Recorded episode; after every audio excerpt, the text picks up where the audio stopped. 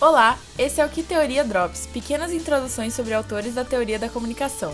Hoje falamos sobre Elizabeth Noelle e a espiral do silêncio.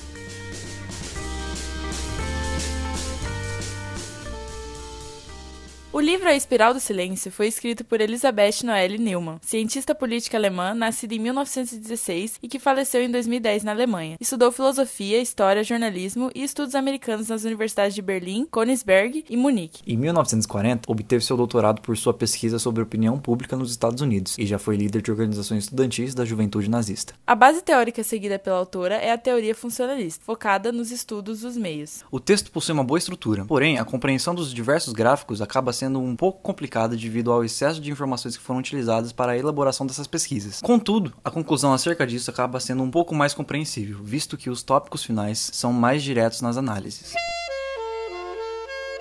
No decorrer dos capítulos, Noelle tenta explicar e exemplificar como a opinião pública influencia e silencia outros indivíduos que estão reféns dos meios de comunicação, formando a espiral do silêncio. Para explicar isso, Noelle fala sobre um experimento feito na Alemanha, no ano de 1976, seis meses antes das eleições federais. Diante disso, foram feitas análises sobre a opinião pública e as intenções de voto sobre cada partido, partindo do pressuposto da espiral do silêncio. Nesse experimento foi observada a influência que a opinião particular dos jornalistas teve nos espectadores e como a espiral do silêncio atuou fortemente para que as pessoas com opiniões divergentes da opinião pública, ou seja, dos jornalistas, omitissem suas opiniões. É trazido também como técnicas e efeitos visuais podem alterar o ponto de vista dos espectadores sobre alguém, assim como suas linguagens de sinais, enquadramentos etc., mostrando novamente a forte influência dos meios de comunicação sobre a opinião pública. Além disso, a autora argumenta que os efeitos dos meios são colaterais e ocorrem indiretamente. O indivíduo mescla o seu ponto de vista com o das mídias e constrói uma opinião a partir disso. Por isso, a influência dos meios é predominantemente inconsciente. Em contraponto, de acordo com Noelle, existem pessoas que quebram a espiral do silêncio e se encontram no chamado núcleo duro. Essas pessoas estão dispostas a falar, quebrarem o silêncio que estão inseridas por serem parte de uma minoria, estão dispostas ao isolamento social e aos debates diretos. A partir dessa pequena síntese, conseguimos entender em que momentos pode ser aplicada a ideia do espiral do silêncio e como ela está presente no contexto atual. Por exemplo, um membro LGBT de uma família conservadora poderia estar preso dentro da espiral do silêncio no ambiente familiar, pois ele se sente oprimido e restringido pela opinião homofóbica de seus pais.